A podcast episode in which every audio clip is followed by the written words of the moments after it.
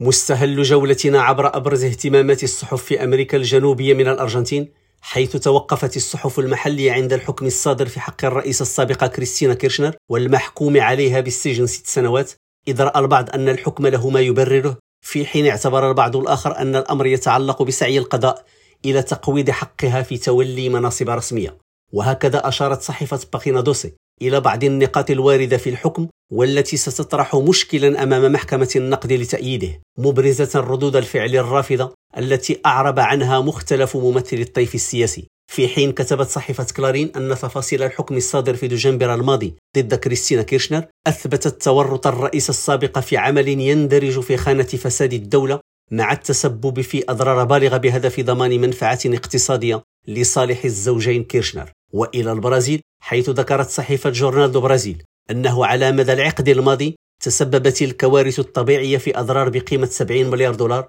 وذلك بحسب بحث أنجزته الكونفدرالية الوطنية للبلديات. وأضاف المصدر ذاته أن هذه الدراسة تأخذ بعين الاعتبار الأضرار الناجمة عن انقطاع إمدادات المياه والطاقة في الممتلكات العامة والخاصة وتأثير ذلك على قطاعات الفلاحة والتجارة والصناعة. وفي كولومبيا ذكرت صحيفة الإسبكتادور أن الرئيس الأمريكي جو بايدن طلب تخصيص 444 مليون دولار كمساعدات لكولومبيا في إطار الميزانية الأمريكية. وأبرزت الصحيفة أن هذا المبلغ يعني تقليص المساعدات الموجهة لهذا البلد ب 19 مليون دولار